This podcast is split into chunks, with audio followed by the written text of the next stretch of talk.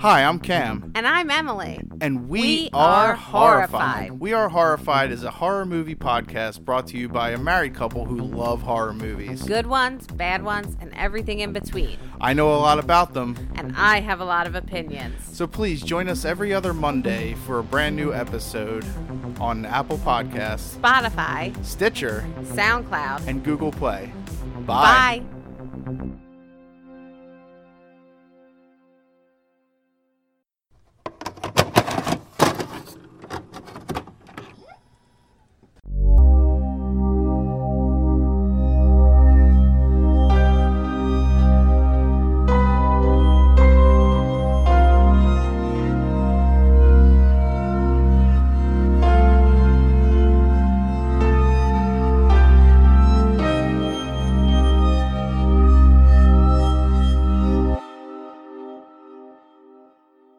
Pumpkins, it's Nick. The following episode of Copulators Die First contains spoilers about the film we are discussing this week. And if you haven't seen the film, go ahead and give it a watch. Don't worry, we'll be right here waiting for you when you're ready. Yeah, and as always, don't forget to rate, comment, and subscribe on your favorite listening application. Now, on to this week's episode. Are you properly hydrated? Um, probably not. I could probably use some more hydration, but I'm happy. So Do you need do you need hydration? We can wait. I mean, I'm happy. I'm rather hydrated.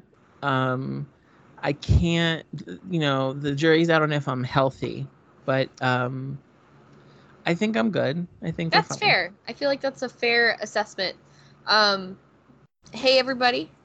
For Hi. those of you who don't know, uh new members to the pumpkin patch, I'm your host Ashley, and with me as always is my best friend and cohort, Nick. Oh, hi. This Thanks for- is. oh, sorry. I No, was gonna say. I was just gonna do my general thanks for checking in. Oh, thanks for checking in. Still, Still a piece, of garbage. garbage. It's my Um, favorite meme. It is a good one. Oh, you know what? I remembered today because I fell into a vine hole during during my lunch break. That sounds dangerous. Um, it was kind of dangerous because I found a video that was 45 minutes, and I was like, and I was like, you know what? I'm gonna just commit to it.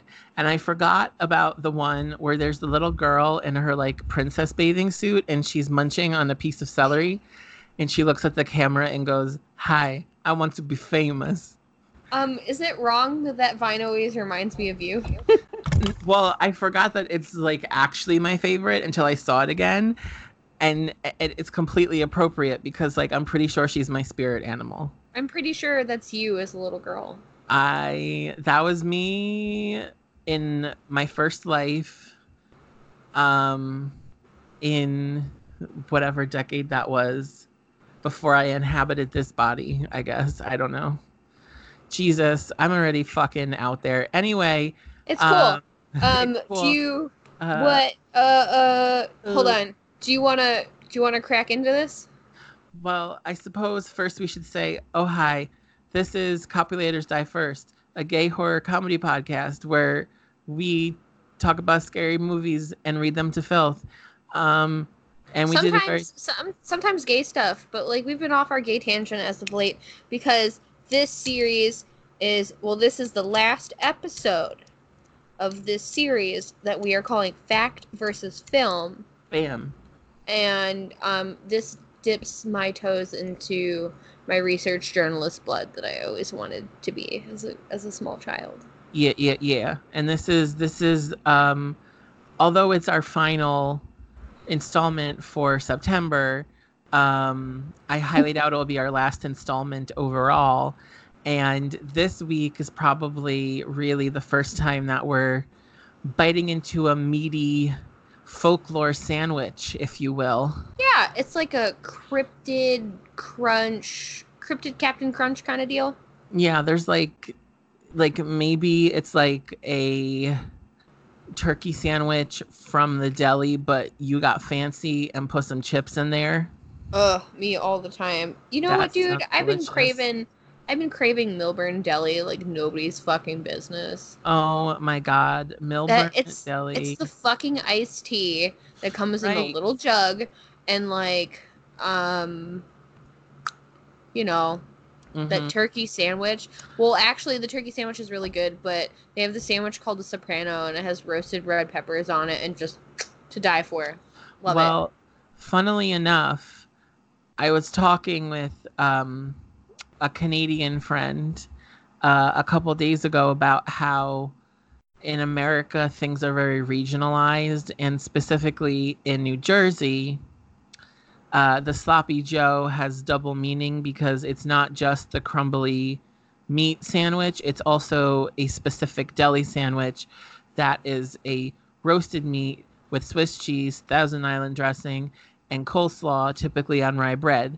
And I was Ugh. talking about. I can pass real hard on that slaw, but yeah. oh my God, no, I want it all in my mouth, give it to me. And I was talking about how the Millburn Deli roast turkey sloppy Joe is probably the best sloppy Joe. I Uh, agree. it's like what? I know you want sloppy joes too. A truck just went by. It's okay. I mean, sorry, you can't, you can't have it. Sorry yeah, about it. he's like, I would love a turkey sandwich. Give it to me right now, please. Oh my God. Um, yeah, but, but so Oh, yeah, so but good. I kind of forgot about the iced tea and brah. That's oh my god. Oh, the pickle, my dude. The pickle. The pickle. They put it in there. They put it in the sandwich wrapping with it. Yeah, and they had the barrel too, man. Yeah, they did. My, my nana used to take me there like for lunch sometimes. Like she would want to go, but she couldn't drive because she was old as fuck. So she would like be like, Yeah. "Hey, if you take me to Millburn Deli, I'll buy you lunch." And I was like, "Hell, fucking yeah, nana." Mm. I I, just take- remember, I remember going there like summer afternoons and getting sandwiches, and then like eating them somewhere else. Eating them in the park. Yeah. The last time I went there, I actually um did that with a mutual friend of ours, Sam. So Uh-huh. I wonder if she's doing okay. I saw her Instagram story, and I know she's not doing okay, but Oh Yeah. well. so- yeah. Um, it always gets better if you just get through it. So Bow, yeah. Uh, Um. So, wow. do you want to do you want to okay. crack into this before we? I'm starving, and a Millburn Deli sandwich sounds amazing, but So um, film what? 2002. Picture it. Sicily, 1901. I was also thinking Point Pleasant, West Virginia, but So- that's fine. Well, oh, oh shit, I fucked it up. Yeah. It's okay. It's Here's okay. the other thing. When I was looking at this, I kept seeing Point Pleasant, and then I kept thinking Point, Pleasant, New Jersey. Yeah. uh, same. Z100 on the boardwalk during the summer. Um, 94 3 The Point. Yeah. Uh, ew, that's really creepy. My mom just texted me while we were talking about Point Pleasant, and that's her favorite place in the world. Ew, Camille, stop Yeah. being psychic. Tori just texted me about red pepper, like right as we were talking about roasted red peppers. So what is kismet, happening?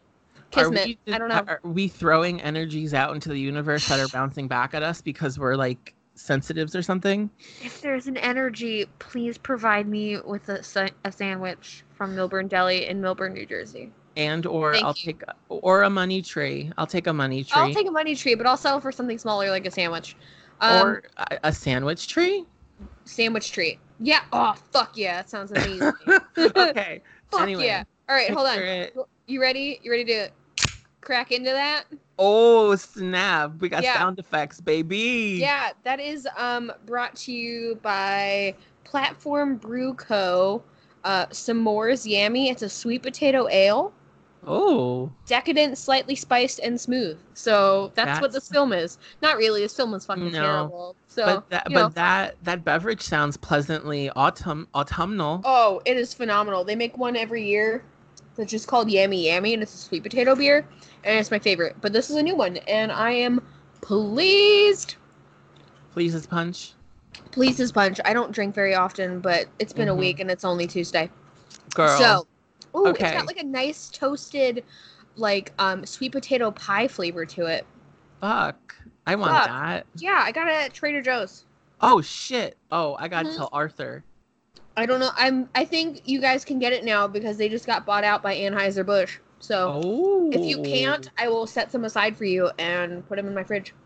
Wow. Wow, Mhm. Linda. I think Arthur would very much enjoy this since he Oh. likes the craft beer. It, it 100% sounds like he would, but it sounds like even I would like it. I think you would. It's very smooth. It's very mild. It's um malty. It's not like real hoppy, which I fucking hate. Yeah. Um, So yeah, Mothman Prophecies, is 2002, Mothman prophecies. starring Richard Gere, Laura Linney, who I fucking adore, Uh huh. Um, Deborah, Messing. for like Her- five minutes. Literally, get out of my fucking head for five minutes. I feel like we're in tune again, and it's been a minute. Good. I'm um, glad. But I'm i glad feel like it's because Haunting in Connecticut was just fucking rough. it was it was a time. Yeah, Um, right. a time. So so Mothman prophecies, based on the book by Gare no John A. Keel. John Keel. That's the one. Mm-hmm. um, his 1975 book, The Mothman Prophecies. Um, and that book was based on obviously the events of the Mothman creature question mark. Yeah, we'll get there. But And we will get the- there. the book was originally published by John Keel in 1975. So it came way before this movie. Yeah, because it was 2002. And perhaps something got lost in translation with the years, but this was a movie in which nothing happened, but many things happened all at once. And it left me with a feeling of did I just waste two hours of my life? I'm not completely sure, but I think I might have. But Uh, here is the tea. Um, I watched this with my wife last night. She very rarely sits down to watch our films with me because she's fucking busy. She's in school full time. So she's like, "Oh, I remember watching this when it came out, and it legit scared me." And I was like, "That's fucking accurate." 2002. This film was fucking terrifying. I mean, it was creepy, yeah. Yeah, it was weird. It had it didn't have very many practical effects, much to my chagrin, but it definitely had an air of uh you know, Jersey Devil realness of like you don't This know where the fuck it came from. Yeah, this is very much like question everything you perceive because maybe it's not real. The truth is out there. Like, where are Mulder and Scully type of situation? That's what I was waiting for. Like this could have easily been an X Files episode or like an X Files movie offshoot, like how they did like mini movies. God, that would have been great. I would have loved that. Oh, I would fucking would have watched the shit out of that. Except, you know what? I started watching it again, and you know what? You want to you want to know why I stopped watching it again?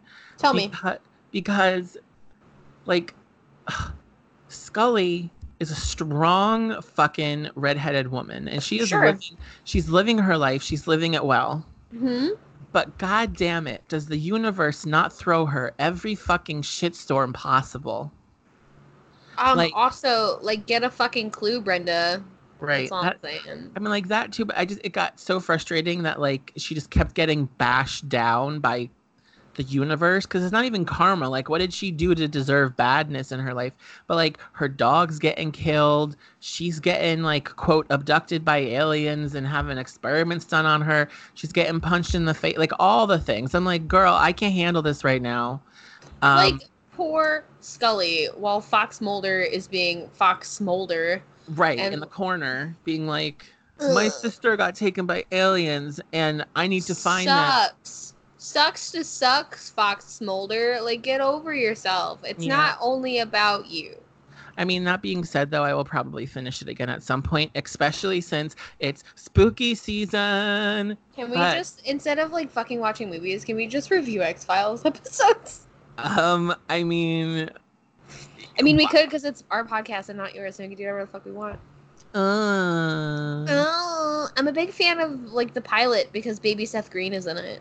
Mm, he is. Um, there's a couple episodes that I'm like, these are stellar, and then there's like those 20 episodes in between the stellar ones where you're like, uh, I Like- know, I know. the one that like really like at this moment in time is like uh shining in my head is that one with like the weird uh like high society like vampire woman do you remember that one and like the beginning is like an old guy in a pool and they find him and like the pool is like all blood Oh, so you mean like that time David Bowie was a vampire? Oh my god, yeah, basically. Basically, yeah. Basically, um The Hunger, but it was an X Yep. Episode. Yep. Yep. Um, Um, so 2002, Deborah Messing, fresh off Will and Grace, still hot Right. and piping. right. She like I was good. yeah, I, I was I was thinking in my head like how do you describe this time in Deborah Messing's life? And it's, It's, like so weird. It's such a weird, Yeah. weird fucking time. it's like post Will and Grace, but she's committed to still keeping the red Grace Adler hair. But Right. it's pre everybody knowing that she's biffles with Mariska Hargitay because we don't have social media yet. So it's like this very scary point in time in her life, I feel, where it's like, who am I now? Where is my career going? And I'm sure she could look back now and tell younger herself that, like, don't worry, everything will be fine. Like this was Um, a fine decision because it was literally for five minutes. Right. Do you Um, think that was her butt?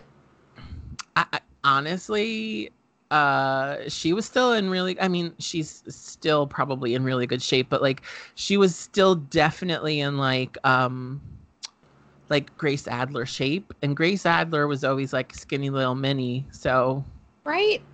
um, but yeah, Uh, I just I love don't- Will and Grace. Not sure if that was really relevant here, but it certainly was relevant to the gay agenda. But um, bum cha.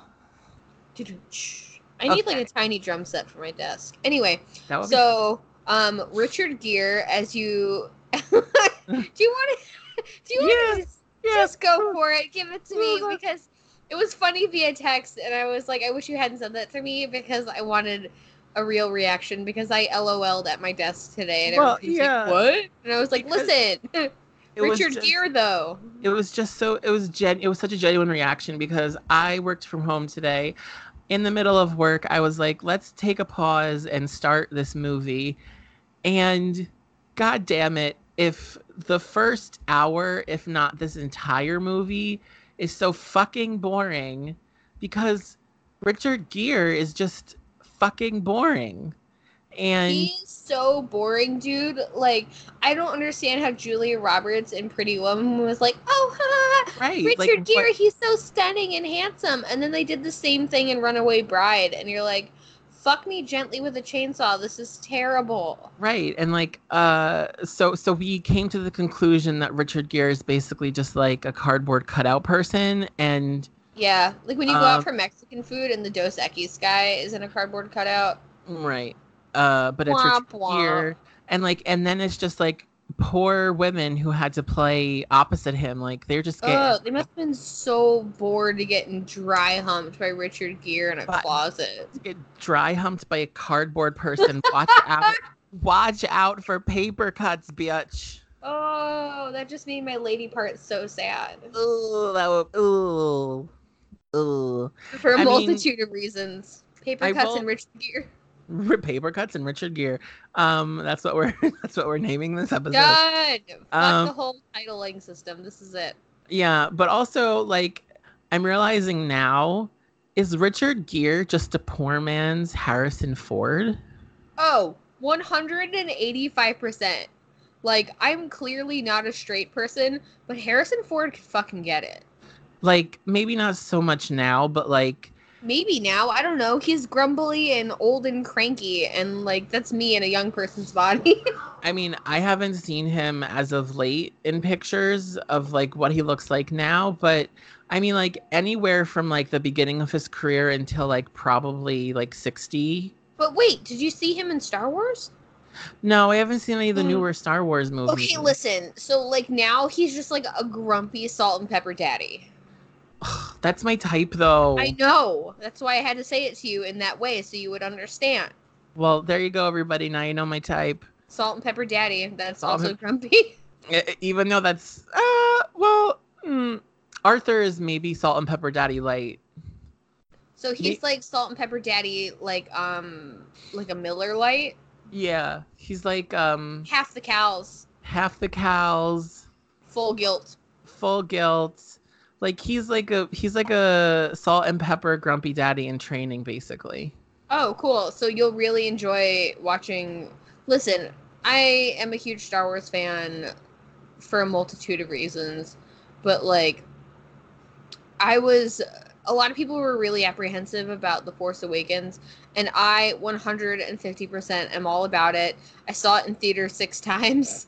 It's Mm. not an exaggeration, but I think a large part of it is because Harrison Ford is just such a hunky old dude. Damn it. Like how Casey and Yaz from the Worst Horror Podcast are all about Paul Rudd being like a hunky time traveler. I mean, Paul Rudd is a hunky time traveler. Sure, but like Those- here's the thing, Those like eyes, those eyes can there's just me. something about a hunky, grumpy salt and pepper daddy that just gets my goat. Well, now I'm googling it because I have to. Um, Okay, so while you while you Google that, 2019. um. um, so oh, I don't like. I don't Mess- like this. This long hair though. I'm not a fan of. Oh, that's weird. Just Google like Google him in Star Wars. So, um, while Nick is googling, Star uh, Wars. shit, Deborah Messing and Deborah Har- Messing. I almost said Harrison Ford. Deborah Messing and Richard Gere are dry humping in a closet in a house that they're gonna buy, and then they're like, "Oh, hee hee hee!" Like we're getting caught, and then they're driving home, and then Deborah Messing randomly, like weirdly, sees the Mothman, and doesn't make any fucking sense. Um, and then she kind of gets in like to baby car accident, and during that baby car accident, she wrecks somebody's trash can, which is fucking rude. um, they live like in the DC metro area because he doesn't he like work for like New, like Washington He- Post or some shit like that. Like he's a journalist. He yeah, he's a IMDb describes his character as a newspaper columnist. Oh, so a fucking journalist. Cool. Exactly. Yeah. So he's a fucking journalist, and they're all like all giddy and pumped because they're buying this house, and it's like bigger than they. They very much seem like a very modest couple as far as finance means because they're like, oh, we're buying a house, and then he's like, no, we're buying a big house. Like I mean, it seems like a very monumental occasion for the two of them as a married couple.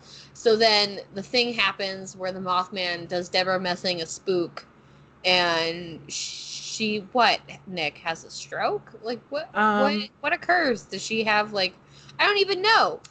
So ultimately, the movie leaves you to decide of your own accord if it was a hallucination she had because of this brain tumor that they found or did whatever she saw cause the brain tumor right Right.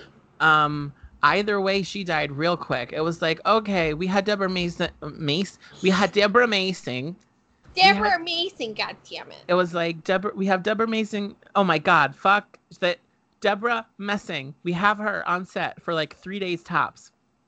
So we cut out a lot of her scenes because we just got to get done when we got to get done. So she's gonna die. Boom done. Um i mean that's how i picture that having gone but uh any whoozy um so yeah. And and of course we have richard gere here being all like wow damn my wife died real quick from brain cancer.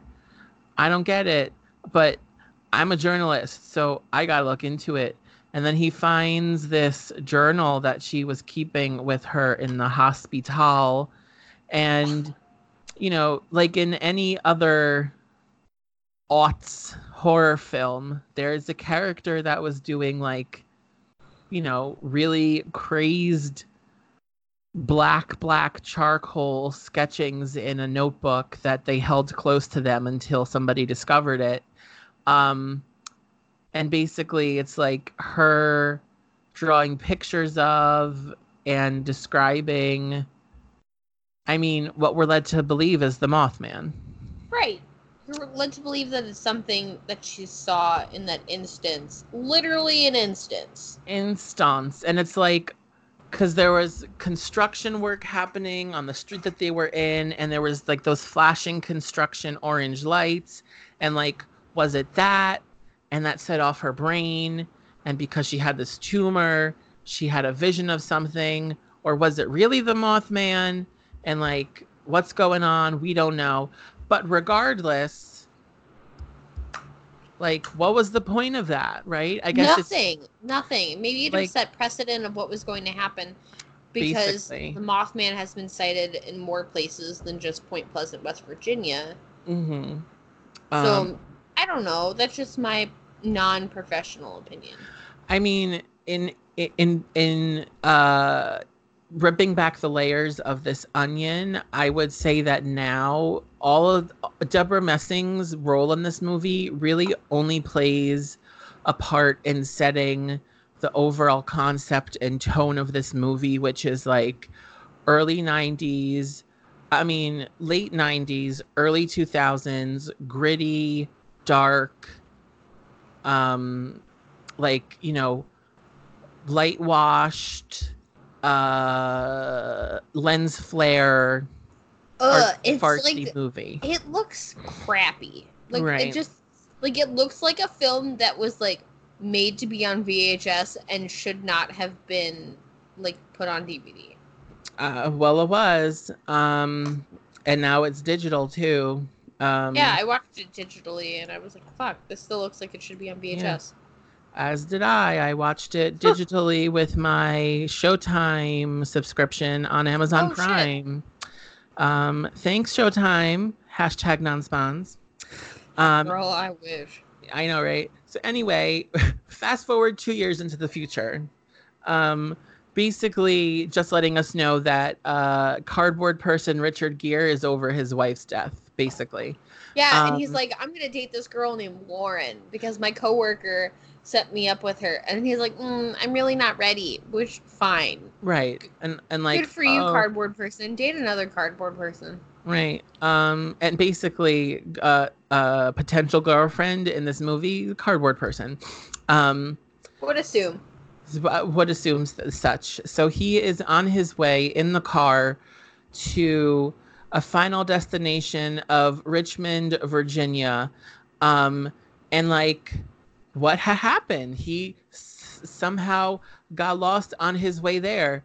And he finds himself in this small town, uh, conveniently named Point Pleasant in West Virginia. Whoa, how'd that happen? Um, and then his car breaks down in front of this house and he knocks on the door to be like hey can i use your phone and the owner of the house is this older gentleman and his wife. Um, and he's like jesus fucking christ um, it's you again and gets his shotgun and is like uh, what the fuck you here for? And he's like what are you talking about? And then he like basically takes Richard Gere into his bathroom and makes him stand in the bathtub with this shotgun pointed at him. And honestly, if you're going to blow someone's brains out, do it outside of your house because then there's no cleanup for you, Right. right? Like, Um, listen, Will Patton. I understand that you're possibly having like a psychotic break, Correct. Correct. but like, fucking get it together. Don't shoot somebody in your fucking like Mhm. shower. Right. And old man's wife is like, mm, this might be a reason to call the police. So she does. And the police chief shows up, who happens to be Laura Linney. Whoa, women working as police officers? That's a novel idea. Right, and she's like the head like HBIC. Yeah, she's running shit. Um, and she's like, whoa, whoa, whoa, Gordon, um, old man Gordon, uh, it's okay. Calm down. We can figure all of this out. Um, and it turns out that Richard Gere has no recollection of being there. Um, but according to Gordon Smallwood, this older gentleman with the shotgun in his face, he has knocked on their door in the middle of the night for the last three nights. And Richard Gere is like, the fuck you talking about? Um, and yeah, so that's like weird shit number one. And Laura Linney's all like, you know what? Everybody around these parts has been experiencing weird shit lately. And um, Mr. Gordon Smallwood's like, yeah, as for instance, I am hearing voices. and um, these voices are in my head, but also coming from my sink, and they're telling me words like Denver, 99 will die. Um, and my friend's name is Indrid Cold. I'm going to repeat that name Indrid Cold. Just Yeah, bookmark that. just he just fucking he's a weird dude, man. um, and then the then whole like time he's like going off, I feel very uncomfortable. Yeah, yeah, entire no, no, he- he's like one of those like aggressive older men that like maybe can't overpower you, but you're not sure, so you're like back away from me, like don't get any closer. Um, right. And so, you know, he mentions Denver 99 will die. Um, Laura Linney takes Richard Gere back to, you know, the center of town and he gets a motel room. And then the next morning, they're at the diner. And on the news, there's a report of a plane that was uh, heading for Denver or flew out of Denver that crashed, and all 99 passengers were killed in the crash. So it was like, oh shit, premonitions, Indrid Cold, what's going on? We don't know, but spooky shit is happening. And this cardboard person is going to do his best to figure it out. But spoiler alert, he kind of doesn't. Um, so then fast forward here. For an investigative journalist, he's not very good at investigating. He's really good at being confused, basically, you know? Yeah. Um, so later that night at the motel now. Mothmans are terrifying. Yeah, no, Gus, he- or, or who I don't know, maybe it's Lionel, I don't know, but No, it's Gus. okay, yeah, no, there he's he's just um he's allowed to express his frustration with Richard Gere's cardboardness. It's true, you know. I agree. I would Um, be frustrated too if I had to act with the cardboard cutout. Yeah, so I'm gonna say that this joke has probably been beaten to death like a piece of moist cardboard. So let's leave. Oh no. Like Um, a sad wet box. oh, a sad wet pizza box that was left out in the rain because you have recycling the next day, but it rains overnight. It's real gross. Um, any whoozy. So old man Gordon's like, yo, my friend Indrid Cold is here and he wants to talk to you on the phone. So he's like, okay, Gordon, put him on the phone. And so Richard Gere is talking to this Indrid Cold guy and he's like, I'm not of this world, but I have a message for you. There will be a tragedy on the Ohio River. Woo. And then um I forget the context of the other calls, but he keeps getting like little weird phone calls to his room. Um and uh Richard Gere's like, "Hey Laura Linney, get to Gordon's house real quick because his friend Indrid Cold is there and we should probably meet him. And then by the time they get there, Mr. Gordon Smallwood has died of exposure because he was out in basically his backyard, but like, you know, with no clothes on and it's the winter. So he old and he died from the cold. Um, Injured cold. yeah. Ooh, Indrid Cold. But in this movie specifically, that's the last thing we hear of Indrid Cold. Um, Which is very strange because they hammer it home like real hard in the first like 45 minutes. they do, and then it's like it's just dropped with the death of Gordon, and like I get wanting to pay homage to a legend, a folklore, but then like if you're gonna do it, you can't just drop it like that because there's a whole story that we'll get into about it, and that's not how it went down. But regardless, now it's like basically the rest of the movie is um I'm gonna say like I don't know, a little bit of us just following somebody around trying to learn information about it's like a documentary of somebody going to the library basically. That's what it Uh, feels like, like how to yeah. check out a book. Or like, ooh, those Wendy's training videos that I like so much on YouTube. Oh, I love those. The one about um Hot beverages. Yeah. well, the hot beverages one is good, but then also the one about cold beverages with the woman that kind of raps a little bit. yeah. They're so different. good. Um man, if I was a teenager and was sad about having to work at Wendy's, but then those were my training videos, I would be proud to work at Wendy's. I agree. So like throughout this movie, you start to see like the development of a relationship between Laura Linney and Cardboard Person. Right.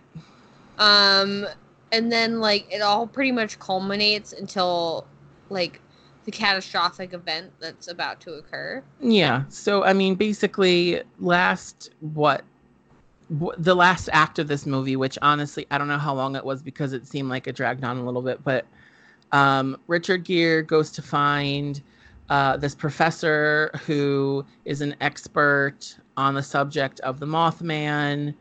He explains a little bit of the backstory of the Mothman and that typically the Mothman is like this omen of the coming of bad tides, basically.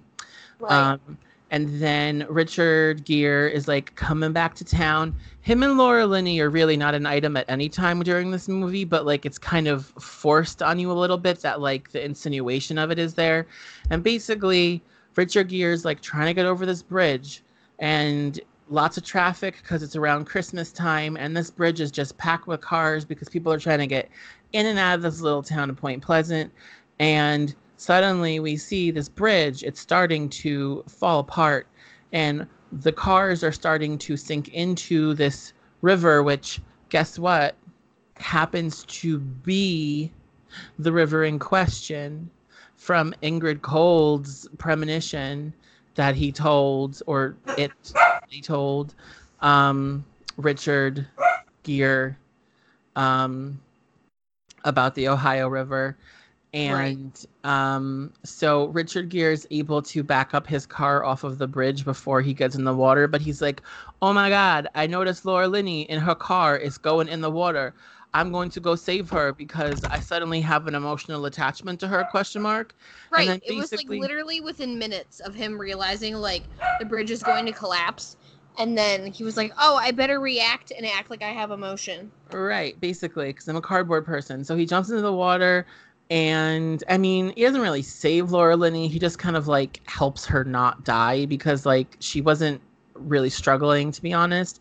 Um, but the end of the movie is basically them sitting in the back of an ambulance, but like like just in like towels because like oh they're fine and and and then that's literally just it and it fades to black and it basically just like culminates with this text on the screen that says um uh there was never a mothman sighting again and Bum, that's bum, basically bum. it Okay, so that's kind of where I come into play because this shit was kind of fucking boring. Not Mm. you, the actual fucking no movie. this- yeah this movie was yeah mm-hmm Um, it's about two hours, right? Oh yeah uh-huh Um, so, uh, John A. Keel was not a science fiction writer, which is weird considering the book and the cover both look science fictiony. He was actually a journalist assigned to tackling reportings of strange animal mutilations, UFOs, and cryptid sightings in Point Pleasant, West Virginia. Um, so that's that's where we start, right? yes Um, bu- bu- bu- bum. on December 15th, 1967, uh, the Silver Bridge collapsed under the weight of rush hour traffic, resulting in the deaths of 46 people. mm-hmm So And that's that's the end game of what happens. Right. That is Right. the, that is the bridge in question in the movie and also in real life. Right. Um, the Silver Bridge, I actually did a little research and figured out what kind of bridge this is. Mhm. Um, it is actually called an eyebar chain suspension bridge, which is actually similar to the Brooklyn Bridge. oh. Uh, Was built in 1928 and named after the color of aluminum, the of its aluminum that it was painted, which is really dumb. But it's also West Virginia, so we can't give it too much clout. Um, the bridge carried U.S. Route 35 over the Ohio River, connecting Point Pleasant, West Virginia, and Gallipolis, Ohio, which is about two and a half hours for me. Hi. Hi. Um, I've been that way and it's kind of boring. There's not a Yeah. whole lot to see. But um, Point Pleasant, West Virginia, every year it does have the Mothman Festival. So if that's something you're interested in, they do it every September. Woo. Yeah. Um. So. Uh. bu- bu- bu- bu- bu- bu- bum. Let me see. So the the actual first sightings of the Mothman started in 1960. Um, well, 1966, November 15th, 1966. Um, four individuals, two sets of married couples, were essentially hanging out and parked at like a lovers lane in Point Pleasant, West Virginia, like getting their like getting their makeout on. Which like you're married and you're still doing that, like good for you, right? Trying to keep the spark alive, I guess. Right. Um, and they began seeing weird sightings of what came to be quote unquote the Mothman.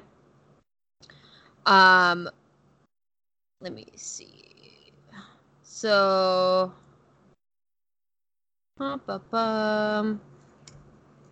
uh, so so Keel was like a journalist, and he was actually sent to Point Pleasant, West Virginia, initially to investigate, uh, like UFO sightings and um, weird animal mutilations Mm-hmm. and that's when things like started really getting weird for him like when he started to investigate um he started seeing the mothman which uh the guy i was reading an article on ign.com and it's actually his friend uh john coleman who was who he's an actual like cryptozoologist who if you don't know what a cryptozoologist is it's basically like a zoologist for animals that may or may not exist so uh it's like being like uh how you say making up your own profession That, Yeah. that that that that's that that is some respectable ingenuity, I guess. right you gotta figure that shit out Mhm. So while Keel is investigating this, he starts to experience like weird things happening. Um, he's begun to experience what he calls prophecies um, by the entities he was dealing with in Point Pleasant, West Virginia. So like he would he would get strange phone calls in the middle of the night telling him like weird things were going to happen. Um, and one in particular said that when President Johnson turned over the Christmas lights on the White House, the whole Northeast was going into a blackout. However, um, by that point, Coleman said that Coleman is the zoologist, said that Keel started to get fooled by the phenomena, like he just let it get to his head. Mhm. Um, and then on December 15th, John Keel was like hunkered down in his apartment in Manhattan. And like he's like w- like waiting for this blackout. He's got like his batteries, he's got his water, and nothing happens, right? And then 6 minutes later on the TV, there's like a scroll on the bottom, like you know, like the CNN news scroll. yeah. It says the bridge collapsed across the Ohio River, and he just like loses his fucking mind. Uh huh. I mean, Right. Yeah. So it leads me to believe that like one, I mean, yes, I have some information on the bridge because I actually find it pretty in, like interesting for the engineering. Um, but we'll get there. But he just kind of like, I feel like he let it get to his head. As far as you know, believing local legend and lore, and I mean, it could have just been anybody calling and like fucking with him, you know? Yeah. Which I mean, in in all reality of the situation, is Right. probably more plausible. But at the same time, who is to know? who's to say? So the Mhm. engineering of the bridge had multiple points of contact for the eyebar, which is like picture like you know what the Brooklyn, Brooklyn Bridge looks like. Picture that, Mhm. right? Mm-hmm. So the collapse of the Silver Bridge actually occurred because only one of those suspensions failed, okay, which so- is 0.1 inches, 2.5 millimeters deep, which is not very big. Um, uh, analysis showed that the bridge was carrying heavier loads um, than it had originally been designed for, Mm, which you know is pretty common. yeah. And it was also poorly maintained because it's in rural West, West Virginia. okay. So so we're talking like Just bendy. poor- yeah, right. Bendy, shaky bridges. yeah. Too many people in rush hour traffic. Right. Yeah. Um, so going back to those married couple in like the 60s, Mhm. um, John Coleman called it the 14 T E A N phenomena. Mm. Um, and the two couples saw giant red eyes, um, which scared the shit out of them, and they didn't know what to make of it. But they thought it could have been either a UFO or the Mothman, which was reported to be six to seven feet tall with red eyes and no head. oh. Yeah, and it, um, so like picture it like the way a moth really is, where there's like, I mean, a moth has a head, duh. But it's like, but it's kind of like I have it doesn't no have a neck. neck. Yeah. So that's kind of where the Mothman thing came from was that it was six to seven feet tall, and the eyes were in the breast region, like in the chest, because it Yeah. would have had no neck Yeah. and huge wings. Interesting though, because the silver statue of the Mothman in Point Pleasant has a neck. Has a neck. Yeah. Um, the creature came came towards them. T- uh, they took off, and the creature followed them uh, right up into the city limits of Point Pleasant. So, Point Pleasant is kind of like ground zero. The incident was reported to the local sheriff, um, who went to the Lover's Lane and searched around. See puffs of smoke in the nearby area from possible, like from a possible creature like taking off from that area hmm and also landing. So, mm, jury's out. Who knows what like a podunk sheriff has to really say about like an actual Mothman or if their Mothman even really exists. hmm So, that is basically the legend of the Mothman. Right. And then there was like a whole bunch of other sightings. Right. I mean, that's just the basis of like where he like Mothman origins. hmm Right. If you want to believe such a thing. And then like I know this just from like my own knowledge. Like wasn't that like didn't they think it was like a bird that's like a rare type of bird that like got off of its migration pattern and landed there? Could be. I cannot say for sure. Mm, who can say for sure? Who can But regardless, regardless, in this little town, the Mothman appeared. It quote ravaged the community, scared everybody to shit between 1966 and 1967. Then the bridge collapses in 1967, and suddenly no one more see it anymore. Um, so that's why people feel like the Mothman is like the foreseer or the or the sign, the the bad omen of bad catastrophe to come. Right. He's just kind of like the soothsayer Right. of that's scary happenings. He's like, "Oh, I'm here, bitch. You better get prepared. Something gonna happen. I ain't gonna tell you though. You'll know when it happens though." Right. Um, like I have friends that have gone to the Mothman Festival and they tell they told me it's kind of a bust. I mean, I I I could see that because like, how much could there be? You know, like, I don't want a Mothman corn dog. Do you know what I mean? Like, I mean, I'd probably eat the shit out of that to be honest. I mean, I want a corn dog, but I don't want a Mothman one. Like, just give me the regular corn dog. Just give me a Uh, regular old corn dog, dude. It doesn't have to be complicated. Yeah, like I I hear that, I hear I hear from my reading that there's a pancake eating contest or something like that. What? And what the fuck does pancakes have to do with the Mothman? Um, maybe just like a podunk, old fashioned, like county fair type thing. Exactly. Exactly. So um that is the Mothman. Do you have any further information to share with us, Asha Lee? No. Okay, so that is the folklore behind specifically the Mothman. But as I have said, put a bookmark in the name Indrid Cold. And this is why I had asked you to do that. So, similarly, in the 1966 area in time, Jesus Christ, my brain's already half gone.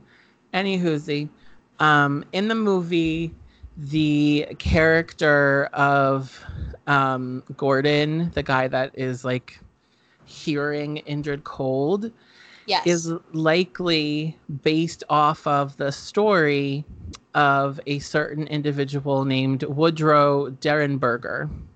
What a name. Yeah. And he lived about a 100 miles away from Point Pleasant, West Virginia, in Mineral Wells, West Virginia. And as the story goes, on the night of November 2nd, 1966, Woodrow was basically coming home from a sales call. He was a salesperson for something in the 1960s. So it was raining. It was like super duper downpour raining. So he's being extra cautious. Cars are passing him according to his recollection of the incident. Um, but he's like, bitch, I'm gonna play it smart and I'm gonna just drive as slow as I want to so I don't get no accidents happening here. And as the story goes, he was forced to a screeching halt because his progress was blocked by something that did not look like a typical 1960s automobile. Um, it looked almost like a metallic floating, like the model of the plane that would be on like one of those swingy rides at the carnival, like with the little mini, like wings and stuff. Do you know what I mean? Yes. So like that, but it's all silver. Um, and hmm, scratch your head. There was also some lights on it, and they were blinking, and they may have been red, and it may have given them, g- given the entire vehicle, the appearance of what looked like a stingray, with narrow wings, and red eyes. Huh, sounds kind of familiar. Right. But anyway, so he's like, the fuck? Why this happen? And according to Mr. Woodrow Derenberger, it was hovering above the ground, and out of it came a man walking very slowly who started to approach his truck. And the man got closer and started talking to Woodrow. However, Woodrow's window was still up. So he was communicating with this man telepathically. And he was wearing a shiny blue suit. Apparently, he had a dark complexion, long black hair, about six feet tall. His hair was slicked back, and um, he had a very large grin that spread from ear to ear, kind of like the Joker. Um, yes. and he identifies himself as um, cold, just just cold. I am Mr. Cold. Um, but given his grinning, that is kind of like uh, off-putting. He was also deemed the grinning man. Um, and Cold, as he identified himself, basically told him telepathically that um, he was not here to cause him any harm. He was not in danger, but he was a visitor from another dimension who was curious about the planet Earth and its inhabitants. And he was just here to collect some information and data and bring it back to his planet because all he wanted to do was to learn. And after talking for a while, um, he said, Okay, we're done for tonight.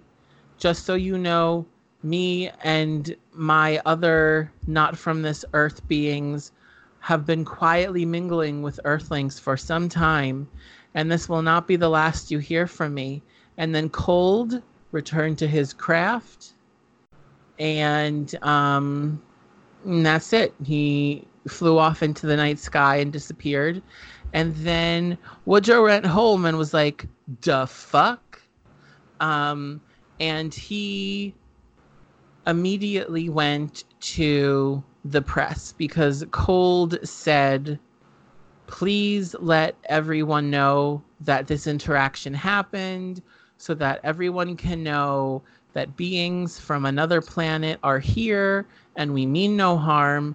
Also, I just remembered that Woodrow is a sewing machine salesman.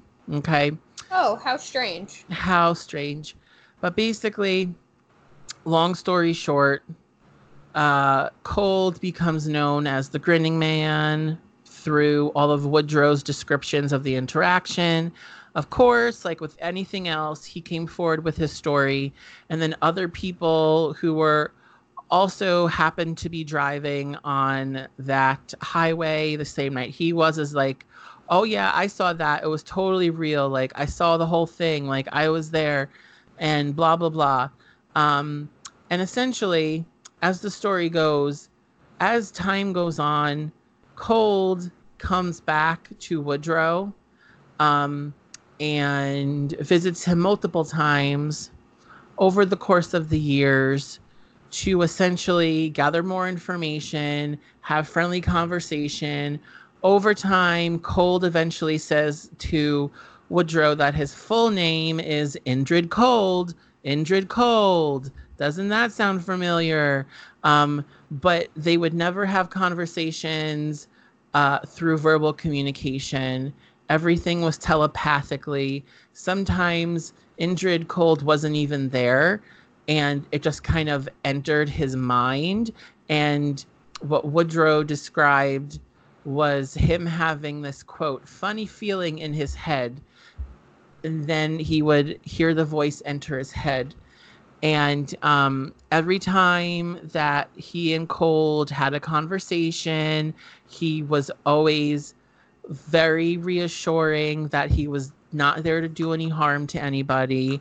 Um, but as the years went on, um, Woodrow did say that after any time he had a telepathic communication with Indrid Cold, he would suffer from these like debil- debilitating, super duper bad migraines afterwards. And over time, uh, he said that their relationship became so strong that he actually came to visit at Woodrow's house with his wife and him. And um, eventually, uh, Indrid Cold would be able to prove to his wife that he was of no harm, and they would let him in the house, and he would bring some of his cohorts from, you know, other places. Um, and Darren uh, Woodrow told the story about how once Indrid Cold brought his navigator with him, and the navigator's name is Carl Ardos. And one of the times where they let Indrid and Carl in the house, he kind of gave them a full explanation about how um, uh, they are extraterrestrials. They are very similar to humans um, but they live on the planet Lanulos, and it's very similar to Earth in many ways. Um, they also have families and get married there and raise children together in couples. However, the major difference is that there is no war on this planet of Lanulos because everyone gets along and self governs each other, and there is no uh, organized democracy or uh, you know, class system of any type. Everybody just gets along. Um, and basically, over time, Woodrow's wife is like, bitch, you crazy. And she's like, I'm leaving you. And eventually, he, you know, just kind of passes away, but he claims that he continued to be visited by Indrid Cold for the remainder of his life. And um, really, these visitors that Indrid brought with him were just always interested in just collecting information about the habits of humans and animals and plant life. And that was it. Um, basically, like they were creepy watchers. And um, yeah. So uh, Woodrow became famous because of this and you know that also put strain on the marriage but ultimately you know i would also question if my spouse was sane if they kept being like no it's true. I am getting visitors from outer space and blah blah blah. So that's indrid cold. Never did Woodrow ever completely say that he was getting like glimpses into the future. It was more so that Indrid Cold was here to observe humanity, but his ship very much uh, has similarities to the description of the Mothman. And so the question is are Indrid Cold and the Mothman the same?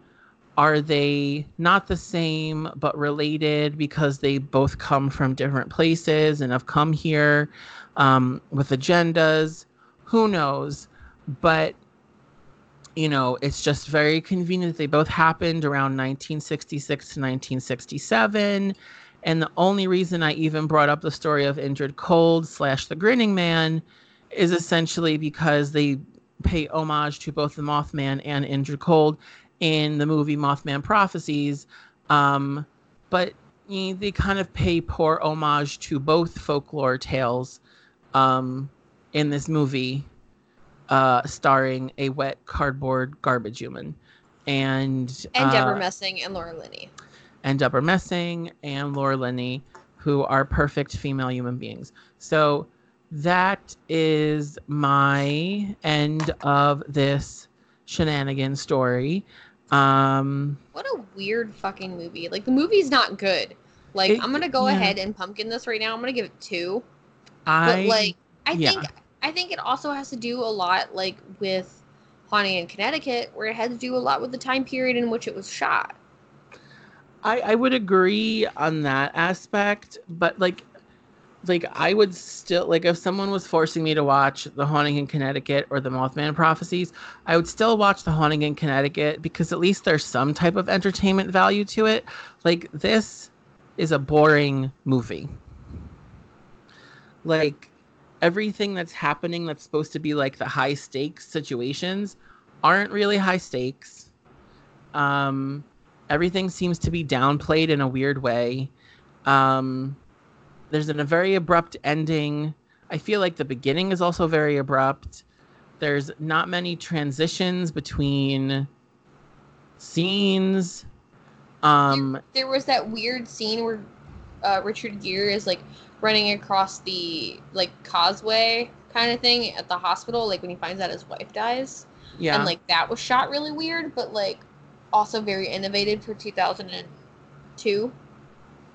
yeah. I feel like they were trying to make an art house film with this, but I feel like that's giving this film too much credit. I, well, I, I feel like it's like maybe art house with training wheels, but then Right. So it's like Fart House. It's like fart house but then like also the training wheel fell off and then like oopsie poopsie you fell off the bike and like skinned your knee. So it's like not even fart house it's like uh what's worse than fart house? Shart house? I was Oh, about to say shart House, so oh thank my you. god. Oh my god. Very proud of myself. Thank thank you for reading my mind and realizing shart House should be a film type. thank you Thank you. So this film, we're gonna give it four out of ten, which is forty-four. Yes. less than Rotten Tomatoes and IMDb. oh well oh well, Shard House. Call me, call me nasty, but Shard House Whatever. it is. Um, so with that, we are going to be next week is the last week of September. uh-huh So we're gonna start our spook series. we are going to start the Halloween season. And oh, I'm so excited! I literally cannot handle myself. Have we decided what we're doing next week? I completely forgot. no, we might have, but everything has just been so up in the air for me, and you've been Yeah. really busy having a house guest. So um, we can just wing it and get back to y'all. I mean, either way, I- guarantee you that the next five episodes going into October and through the actual October slash Halloween season, these are going to be some good ass movies because we've been saving them for this month specifically. Um, Do you want to do like Elvira? I mean, I'm not going to say no to that. I feel like originally we had said that we are going to do for October all movies that are set specifically on Halloween. Right, but this is still September. Oh, you mean for next? Oh, yeah. Let's do that. Let's do Elvira. That seems like a very perfect way to ring in the holiday season. Mmm, the Halloween season is my favorite Uh-huh. time of year. Halloween, Halloween. I am currently working on the visuals for Halloween, and I'm very excited. They I should know be for really I know for a fact that like I had written down in my calendar like what we were doing. Uh huh. Um, so should we should we tell them what we're doing? I mean, I know that this. I mean, why not? Let's just bust open this pinata of Halloween candy, right? Okay, so September thirtieth, Mm-hmm. Elvira. Sure. So uh, October seventh, Hocus Pocus, baby. Yes, Queen. Uh, we don't have anything for the 14th or the 21st. So why don't you all slide into our D- DMs and tell us what you want us to cover? Yeah, tell us your favorite scary movies that are set on Halloween. Um, I'm hoping that multiple people say that we should do trick or treat because Listen, let's just say we're going to do trick or treat. We could do that the 21st. okay, That's also a, a moon day. yeah, but And you know, then the 14th, the 14th is up for grabs, pumpkins. Tell us what Yeah, you want us to do. let us know because obviously the week of Halloween, that's got to be something special. We're doing Halloween. And we're doing Halloween. I'm very excited. And not like the Rob Zombie one, not the new Halloween. No, no, baby. No, no. OG Halloween. 1978, Jamie Lee Curtis cementing her status as the new generation's scream queen, taking the crown from her actual biological mother. It's all going to be wonderful and fantastic. I'm so excited. I'm so excited. I can barely contain my excitement. I can barely contain my excitement. And I was trying to think of something funny and witty to say, but I can't think of it. Um, I just, October is a good excuse to eat too much candy, um, binge on horror movies. Actually, while I have you here, Ashley, um, an idea that I thought would be fun to do is to basically make a list together of like 31 horror movies that we feel like everybody should watch during October. yes. Um not necessarily that like we're going to like, you know, track them or whatever, but make a list, make it interactive. People can do it, people can follow along. Um so I will work on designing that and we'll collab on what movies should be on the list. Um, also, I know you're working on new merch for the Halloween season. I am. I'm very excited. It should be good. I don't know why I can't stop singing.